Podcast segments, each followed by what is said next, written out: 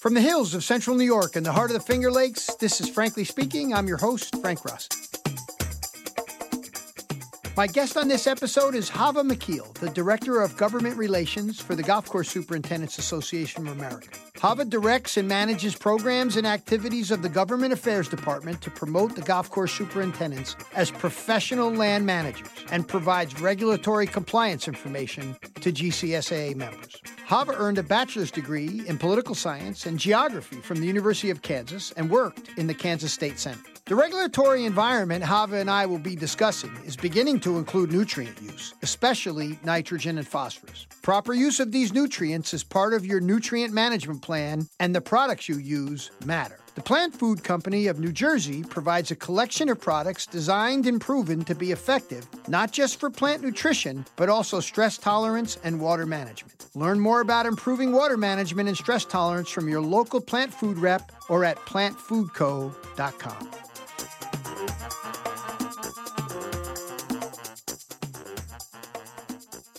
Welcome to Frankly Speaking. Chava McKeel, you're the Director of Government Relations, and oddly enough, we haven't had you on for a long time, but I would have called you a regular contributor just a few years ago when we were making our way through a number of administrations. We're on our third administration together. I think we started chatting in the Obama administration and then uh, went through the Trump years, and now we're in the Biden years. And we just signed this landmark agreement, memorandum of understanding between the Golf Course Superintendents Association of America and the Environmental Protection Agency back in September. And I wonder if you couldn't take a minute. Thanks for joining me. Well, thanks for having me, yeah, Frank. Great. And and talking to us about what looks like really something that should get noticed maybe more than it is by golf course superintendents. So that's why I wanted to have you on. Appreciate you taking the time to do it.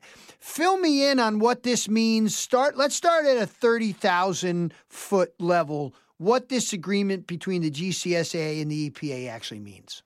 Sure. It's all about creating forward thinking options for environmental improvements and, and environmental stewardship efforts out on golf properties across the country. It is a recognition that golf courses are valuable green spaces in this country. It's a recognition of superintendents as professional land managers. But again, it's a recognition that golf courses across this country provide so many benefits. And we all who live in this game understand that and know that. But you know, whether it's access to green space in general, we know how important that was during COVID, to pollutant filters, to temperature buffers, the list goes on and on, but this particular program is a partnership that creates a safe space to talk about issues, to talk about regulations. It's a space to demystify superintendents and educate them about the regulatory environment. Though at the heart of this, at 30,000 foot, it is about problem solving. And that's why I feel so passionately about this partnership with the EPA. Hmm problem solving. There are challenges that golf properties face, and our superintendent members may not understand what those resources are that are available to them through this environmental protection agency. That's really stood out to me in all the conversations that I've had with EPA officials up to this point. They feel very strongly and deeply that if there are superintendents across this country that want to be doing things to enhance and improve the environment, they want to be there to help move those things forward. And they think that mm-hmm. golf courses are of value in that effort. So, whether mm-hmm. that's coming out and providing technical assistance to them or pointing them in the right direction where there might be funding, grant dollars, resources available for mm-hmm. them for implementation, it's just really exciting, Frank. In one point, I wanted to make sure that was clear is that it's not a regulatory enforcement focus. That's there's good. a there's a firewall between those parts of EPA and this partnerships uh, section of EPA that we're we're talking about the Smart Sector program. Right. Let's talk a little bit about this Smart Sectors program.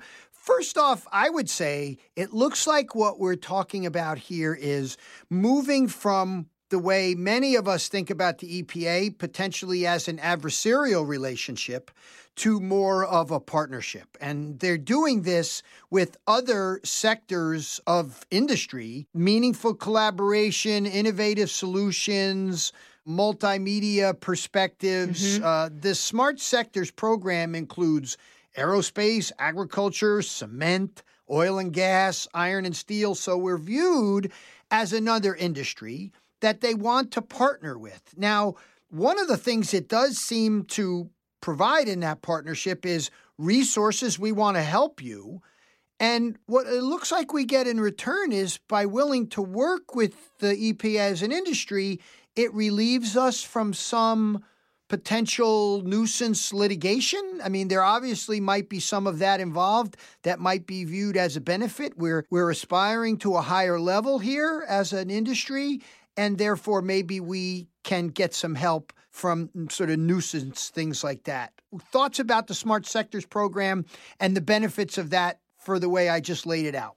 Well, you know, let me go back in history a little bit. We have National Golf Day, as you know, every year in Washington, mm-hmm. D.C., and we had a 13 year run before COVID hit. One of the things that I like to do whenever we have National Golf Day in Washington is I like to take the Government Affairs Committee and the GCSA leadership to go to EPA headquarters and meet with the current EPA administrator. We did that in 18 and 19.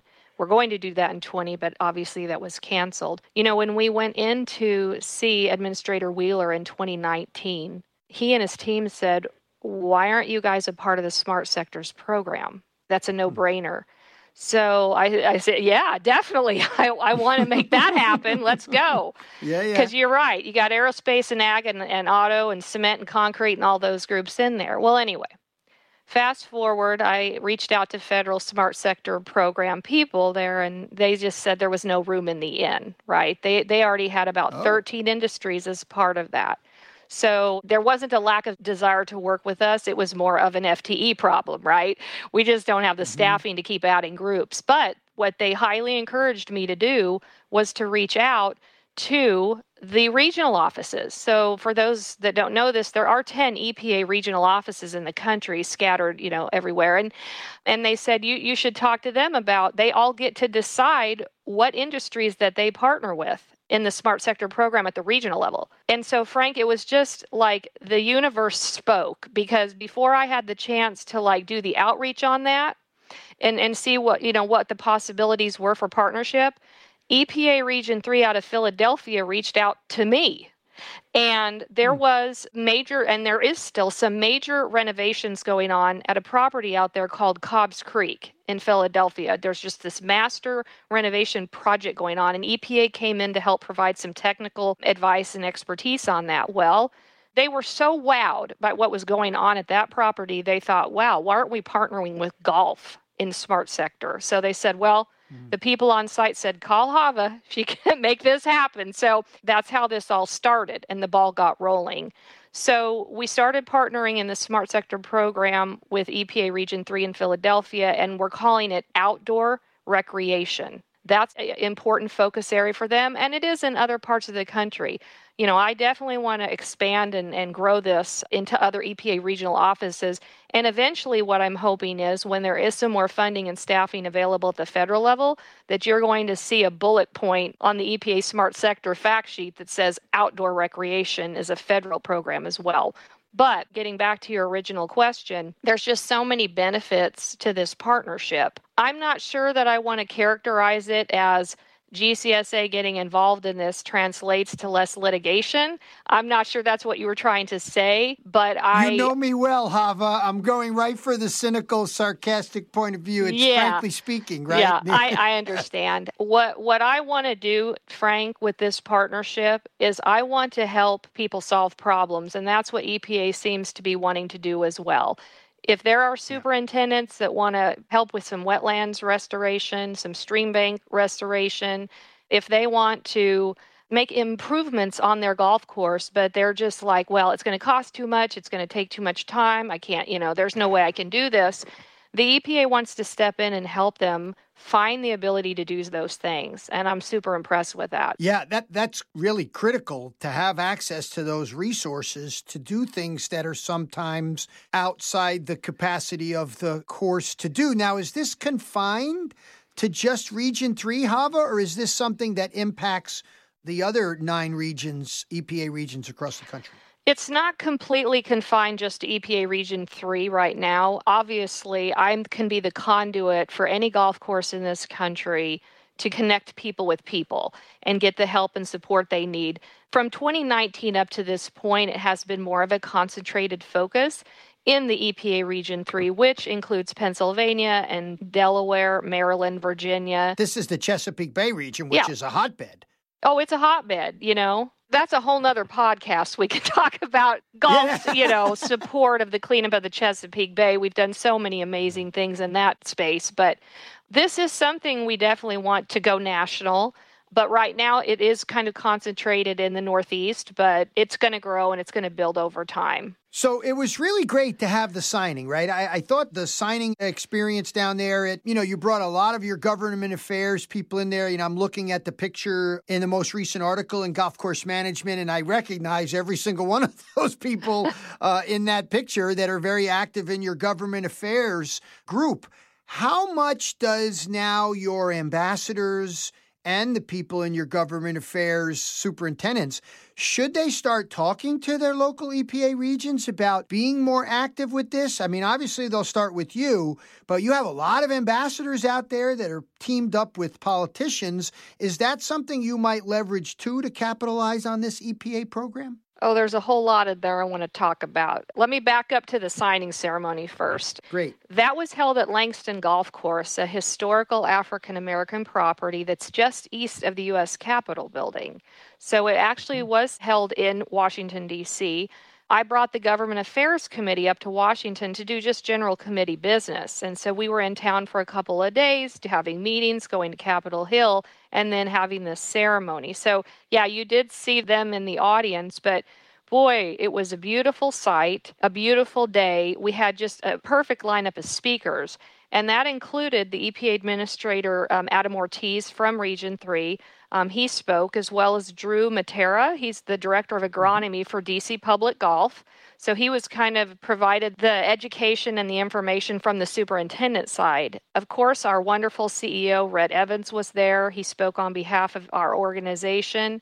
We also had Craig Kirby there from Golf My Future My Game, and he spoke. Um, he brings disadvantaged youth out to the game of golf and introduces it to them and gets them out into urban spaces. And he is part of STEM education efforts. So um, it was awesome to hear from him. And finally, we had Director Tommy Wells.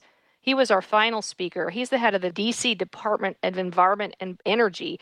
It was a really rock star lineup of people speaking, and they Yeah. spoke so beautifully about, again, the value of green space in communities. Director Wells, he loved the fact that the red fox population had come back to the city because of Langston Golf Course. I mean, what a great case study. So, anyway, we had a wonderful event, and I wish everybody could have been there. Of course, you know, I was on a high, but you were asking, I believe, about other members around Yes. the country sort of wanting to get involved and should they start talking to other EPA regional offices about this. You know, I want to walk before we run. You know, if anybody's wholly enthusiastic about this, yeah, I, I would encourage them to maybe speak to me about it. You know, I literally was on the phone with EPA last week, and we're putting sort of the metrics for success together for this program. And we have a goal of going to EPA headquarters at National Golf Day next year. And I'm working backwards from that. You know, what are all of the things that we can do together and the success stories that we can generate between now and then that we can share with federal EPA uh, about this partnership? And so it's everything from getting down to the real granular level. It's like having the EPA be able to come into our chapter meetings. We have 11 chapters um, within EPA Region 3 and having them come in and building a trust level between uh, you know this agency and our members and information sharing and this collaboration. It's also about site visits. You know how many site visits can we have where epa can come out to an individual golf course property and maybe you know meet with the superintendent walk the property talk about challenges talk about solutions? So we're building these metrics of success and we'd like to play this out over you know kind of like a pilot project over a period of time hmm. and then once Perfect. we do that we want to replicate that in other pockets of the country again and you know so I don't think I can manage 10 smart sector programs uh, right now, but I want to get to a place where we can. So you walk before you run, but it's all going to be good. Yeah. My original comment about how the EPA is really extending a hand here with this program and trying to be viewed not as adversarial. I know in New York State, our DEC has also had a reputation of being more about enforcement and regulatory and no, don't do that, typical compliance environment. I wonder if this really doesn't mark a shift where we could all change our mindset about relationships with regulators. You know, you've been at this a long time. Is this a real shift in moving from maybe being perceived as more adversarial to being more of a partner? I mean, I want to believe and I do believe we can trust these agencies. You know, not everybody trusts the government. Remember the old Ronald Reagan saying, right? He killed it. You know, I'm from the government and I'm here to help, right? So I'm wondering if you really think this marks a shift in our perception of their organization and their perception of us. Well, I think so, but you know, it's been slow and incremental over time, and we've had to build a trust level with this agency as we would any. I mean, just thinking about our podcast today, I've been working for GCSA, Frank, for 25 years, and I took over the department in 2013. So that's been incredibly important for me over my tenure. And again, in 2013, when I took over management of the department, my role changed. I moved away from state relations and went more to a federal mm-hmm. focus, and in particular, building relationships with federal agencies. It's a personal goal of mine to build a trust level between the regulated community and the regulators. You're in a better position if you can try to work together than work against each other. Having said that, you know, with any federal agency, including EPA, there are going to be things that we disagree about. Oh, yeah. You know, we're still trying to craft a definition of waters of the United States, and that involves the EPA Office of Water, and there's the ping pong back and forth of that over, well, since the Obama administration. So, that's exactly right. With the Office of Pesticide Programs, uh, that's one of my main roles at GCSA is to follow very deeply what's going on over there at OPP they're the ones that mm-hmm. register all the new chemicals. They're the ones that re-examine old chemicals that you know have been around for a while. And I've been doing this since at least 2013, if not before. But each of these active ingredients, you know, they come up in the Federal Register. You get a notice that EPA is examining it and they're looking at the new data, the new science, right? My role at GCSA is to work with the EPA to help them make good decisions about the continued use of these products, right? Product stewardship is important and keeping tools in the toolbox is key. Mm-hmm. But you know, it's bringing information and science and stories of professional land management to these agencies, to these regulators, to these scientists so that they can be educated about use of these products not everybody mm-hmm. that examines them, right. not all of them have stepped foot on a golf course. But anyway, I think there is a shift here, and it's been a slow and steady build up over time of just being there. And it didn't start mm-hmm. with this. We were asked a few years ago to be a seat at the table at the Federal Advisory Committee for all pesticide policy matters, the Pesticide Policy Dialogue Committee, GOLF. Finally got a seat at that major table. And so it's just been slow and steady, and we mm-hmm. provide good information to them.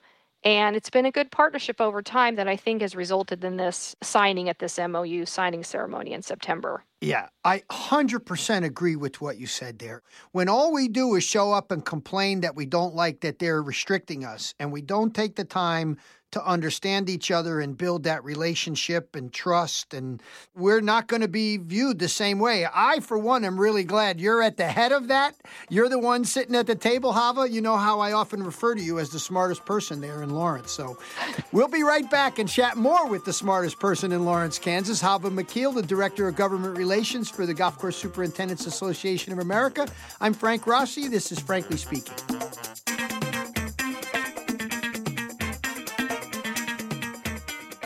Most out of your playing surfaces, especially when you need it most, requires a high functioning sand based system. Managing modern sand based systems requires the use of sand amendments, plus aeration and top dressing. DryJect does all three of those practices at once. And the sand you use can even be wet. Contact your local DryJect representative for more information or visit dryject.com.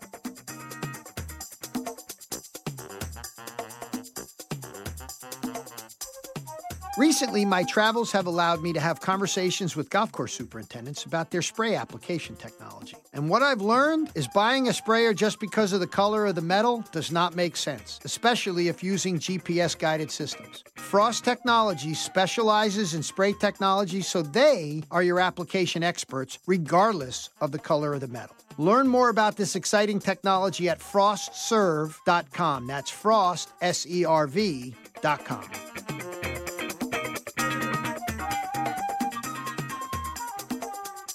Welcome back to Frankly Speaking, Chava McKeel. And Chava, when we talk about the value of golf courses, a lot of times we talk about the economic value. We can say how many jobs, we talk about the revenue, we talk about the industry that it supports, and that is a really compelling story to tell. One of the things I noticed uh, in the article that's in the most recent GCSAA relates to what I call ecosystem services, ways that that green space, when maintained as such, provides these benefits to stormwater runoff, uh, pollinator protection, biodiversity, gas and dust, and all the things that large green spaces help with. Is there any discussion about how we might think about monetizing those things as well? I mean, obviously, when you have stormwater management systems, Chava, you know, they cost money to build. Golf courses provide these resources. Are there ways that that conversation, as well as the EPA regulatory environment, understanding those things, there's ways of putting dollar values on that? And is the EPA keen on helping us put dollar values on that? I'll be honest with you, Frank, that has not come up in conversations with the EPA up to this point, at least, you know, with me through this smart sector partnership or honestly in any of the other conversations that I've had with them in my line of work. That sounds like another podcast to bring uh, Mark Johnson, our director of environmental programs, into. Having said that, I mean, I think it would be good to have those conversations. You know, not to switch subjects on you, but something I'm very particularly focused on right now and interested in, in terms of money, is federal implement dollars for implementation of best management practices. Okay. So, you know that we have that watershed moment with GCSAA where I think between 2017 and 2020, we were able to get all 50 states to come up with comprehensive environmental and agronomic best management practice programs in the country. Now we've shifted over to facility adoption. I will tell you, the EPA is wildly impressed about that effort. And again, that mm-hmm. helped to build the trust and the support from their agency to us because of the BMP's initiative. But I don't know if many people know this in the country, but there is a lot of money out there that the federal government gives over to the farming community, the ag community, mm-hmm. through the USDA, through different conservation programs.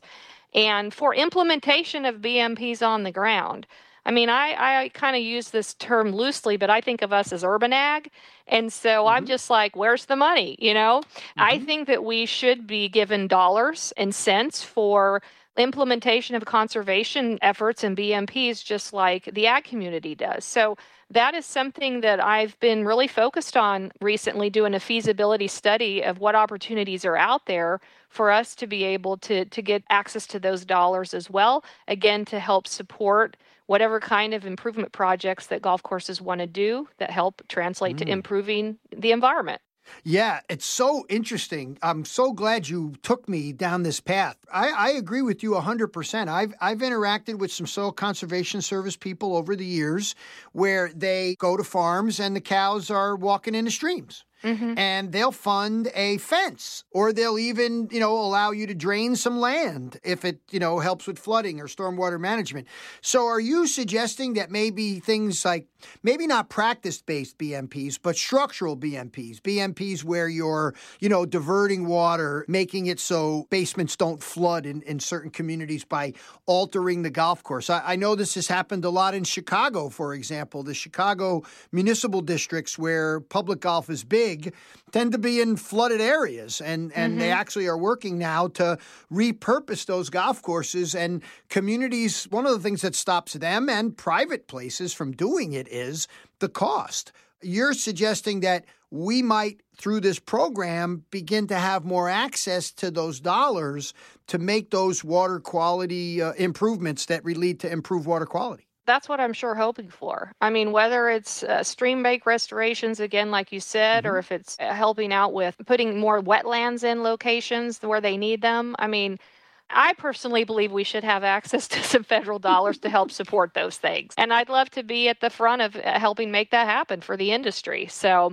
you know, though, it's an uphill battle, right? Right. Because the optics, right? Once you start saying, oh, the federal government's giving golf courses money to do blah, blah, blah. I know you're smart enough to have already thought through the chess match we're into now.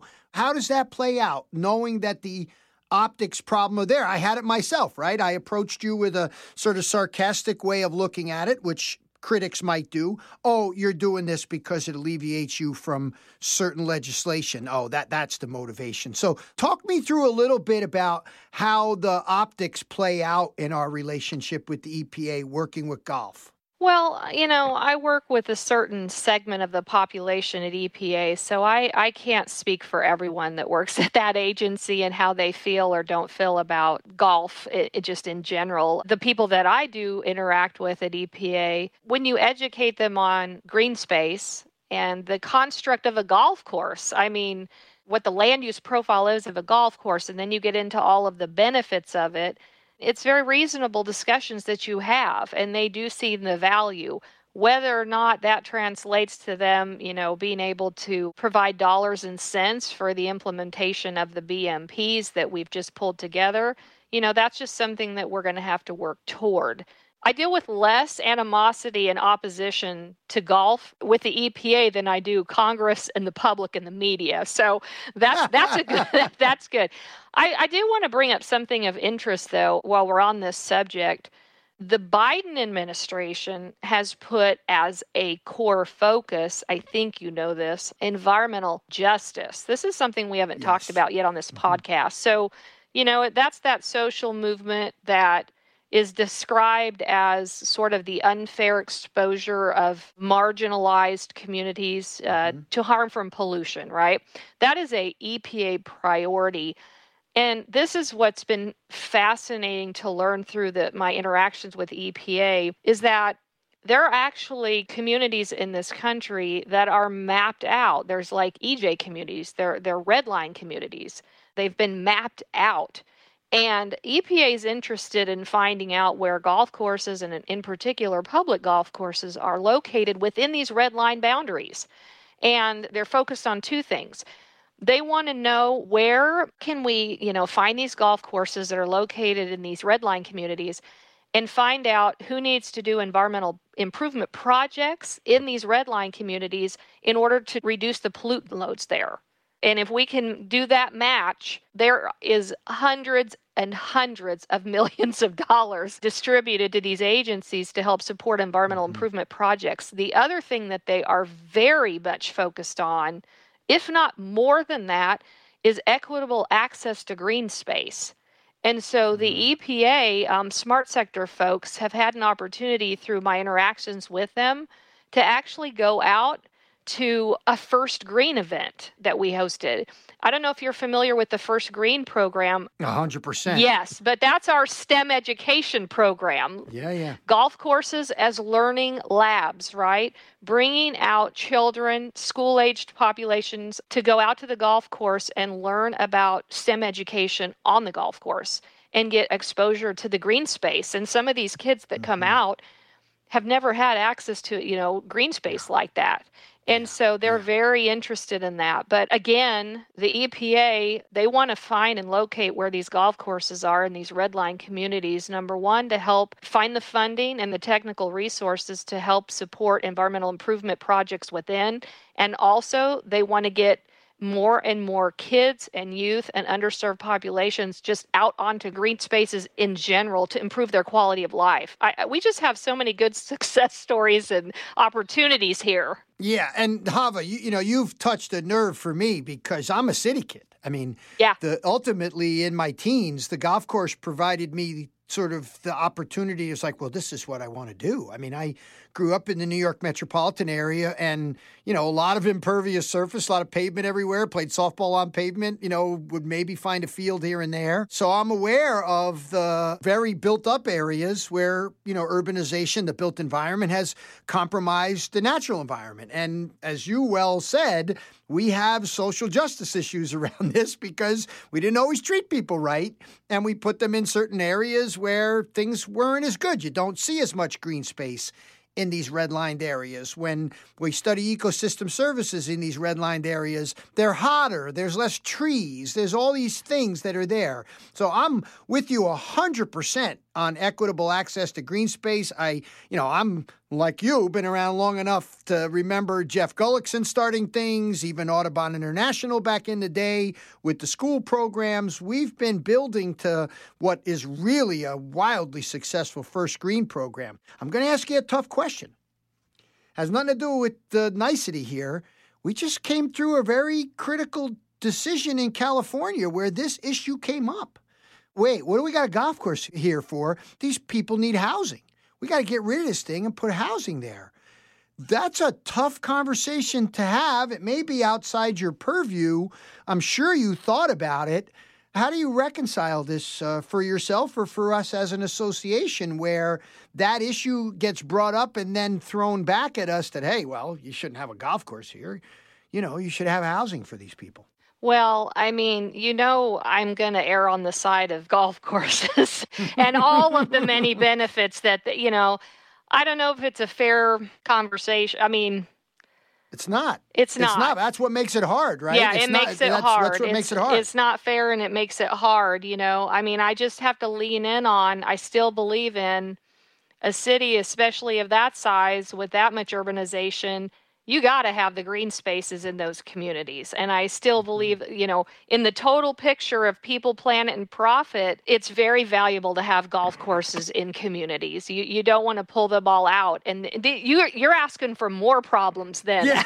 well, what we're talking about in some ways is access, right? One of the things First Green is doing so well is it's providing access to a green space that many of these people, if they don't play golf, they're like, well, it's just a golf course. I don't play golf. And, you know, obviously the optics and perceptions of what golf is, not necessarily, you know, what it actually is. In public golf, it's a diverse population of men and women of all types of races and everything you'd expect in a public environment. But there is uh, quite a bit of restricted access, right? Because we play a game, you hit a ball, you, you don't want to get hit, you could get hurt.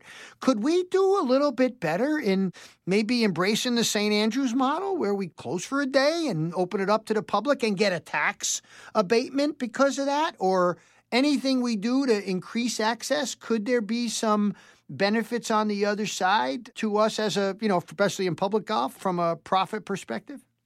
Well, what I'm seeing, Frank, is a movement towards taking golf courses within themselves, which are already a green space, and creating a community space, I guess is what I'm trying to say, mm-hmm. where there's a lot of different things that go on there outside of just the plane of golf.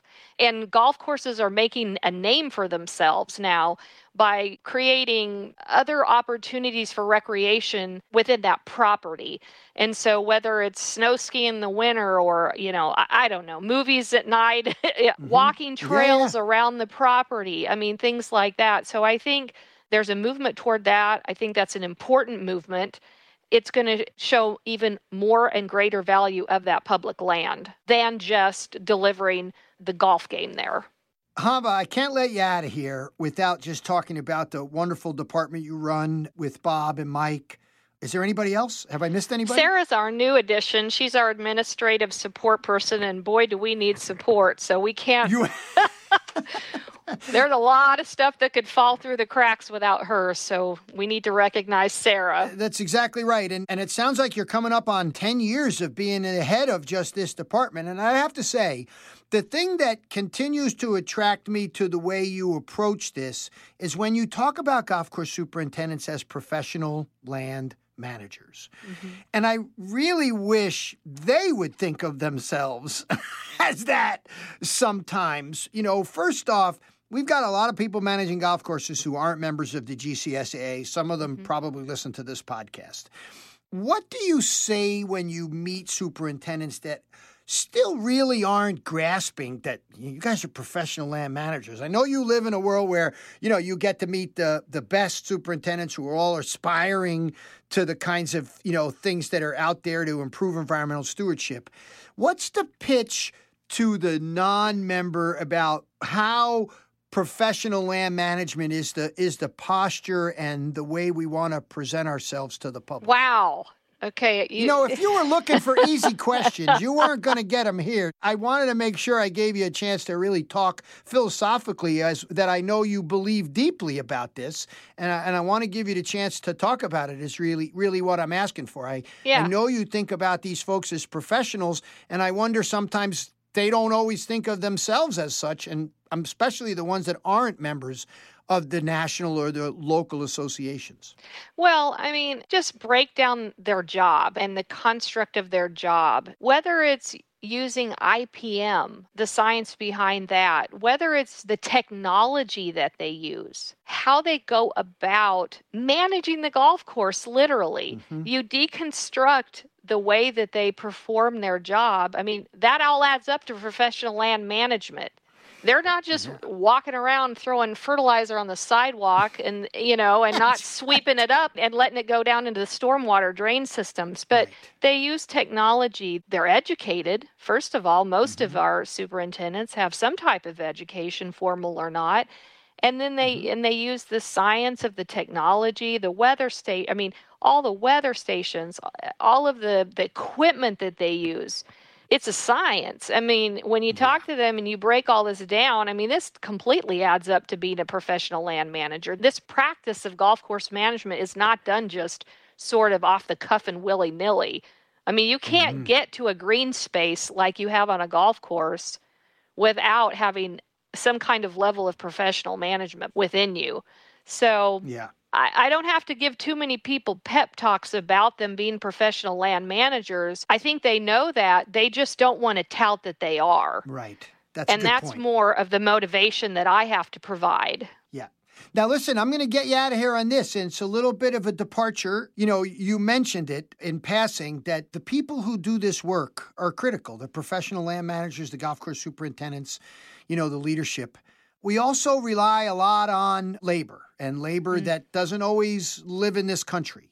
Uh, we sit here with a lot of problems facing us immigration wise and the way we think about it and the way we manage it.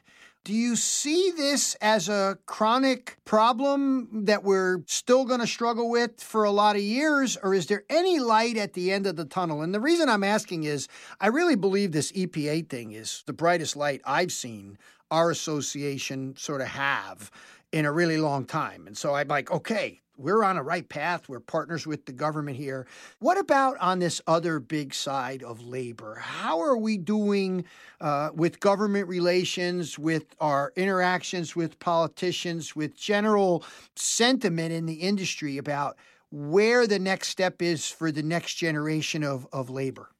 You know, I'm really glad you brought that up, Frank, because labor through our member needs survey has risen to the top on the minds mm-hmm. of the members' concern, right? I think it was water mm-hmm. all these years, and then all of a sudden it's where am I going to get people to help me manage this property? I, I, will tell you, just very niche in the government affairs area in the terms of labor and immigration issue. We've been very focused on government programs out there, right, that provide labor source. Like you're familiar with the H 2B visa program. Yep, so yep. we fight very hard to preserve and protect that program. And it's been a ping pong match, is all I can say, over administration to administration. Mm-hmm. We also are deeply involved when comprehensive immigration reform comes up in Congress as something that the Congress is serious about trying to move forward. And that's it hasn't happened for a while. But it, that's kind of the space that I operated in in labor and immigration. However, I will tell you what I have seen is this evolution at GCSAA over the last several years with a real concerted focus holistically on solving labor challenges. So whereas it you know we used to mostly focus on kind of career development and individual job placement and the government affairs department really focused on h2b program and comprehensive reform now we've moved into things like the first green program introducing new populations of people to the game of golf through the stem mm-hmm. education program who knows how many people that participate in that program eventually will see golf course management as a career choice down the road, right? We've also started moving into the FFA. Mm-hmm. We had two of our staff just like two weeks ago, I believe it was, hosting a booth there at the National FFA convention mm-hmm. and introducing an entire new market of youth to golf course management as a potential career choice. We're also, you know, looking at all sorts of other uh, programs. I'm forgetting the name of it right now, but it's a veterans focused program, right? It's veterans that are coming back from war and they're trying right. to get back into the folds of society and creating a career path forward for mm-hmm. them in the golf course management industry. So I'm really proud of the way of GCSAA is looking at this labor problem, which I do think is going to be around for quite a while because we just the demographics suggest that, right? And my kids that are 14 16 you know they're different. They don't want to they don't want to you know work the hours and the kinds of jobs that we did when we were young. And so it's the the demographics of the country just show that labor is going to be a continued challenge for a prolonged period of time and we've got to get creative in the ways that we introduce new populations of people in this country to want to work in a career of golf course management. I like what we're doing at GCSAA to address this. Yeah, I couldn't agree more. Thank you. I'm so glad I asked that question because there is a comprehensive approach that I think, unless you put it all together like you just did, the average member wouldn't see the whole picture. Yeah, I, I, know the FFA push is getting big. The first green, you're exactly right about that. The immigration issue is one that just really perplexes me. You have people at the border who want to just come here and work and can't get across. So that is a component, I think, enriching the populations of people that English isn't their first language and giving access to more science based information to those folks to contribute. And I think ultimately automation is probably going to play a component in this as well. I but, agree. But Chava, I'll tell you, as we wrap up, I, I will say your drumbeat of this profession as professional land managers is exactly the sort of mantra we need to have when we approach uh, any of these issues, relationships, discussions with people who don't have any idea what we do. If we take it away from just an outdoor recreation space to I'm managing land at a very professional level, perceptions of the career and the profession will continue to change. And that's going to be really positive, like it has been for the EPA program. Thank you so much, Chava, for taking the time. I, I know you have a busy schedule, and I really appreciate you answering some of my dopey questions that might have been off the mark in the spirit of really making what we're doing at the GCSAA more transparent and more accessible to everybody that's a member. Really appreciate you taking the time. Frank, thank you for giving me the opportunity to speak about these things that I'm very passionate about. I, I did remember while you were talking, it was Operation Double Eagle. That's ah, the program where we helped transition the active duty military uh, personnel into careers, uh, you know, in golf course management. I, I'd want to make a plug for that. Yeah, absolutely. And up here in the Northeast, we have some veteran farmers programs. Uh, listen, we can't do enough for these people that we're willing to put their life on the line so we could live the exactly. life that we live live. I, you know, we've had discussions of tax abatements for veterans in our school district, right? I mean, Yeah. the sacrifice that these folks give is is worthy of whatever we can provide them. Exactly. Well, thank you again for the opportunity to speak about this stuff. You get me all kind of excited here. That's good. I'm glad to hear that. And I'll see you in Orlando. I'll be there. Thanks, Chava. Appreciate you joining me. Chava McKeel, Director of Government Affairs for the Golf Course Superintendents Association of America. I'm Frank Rossi. This is Frankly Speaking.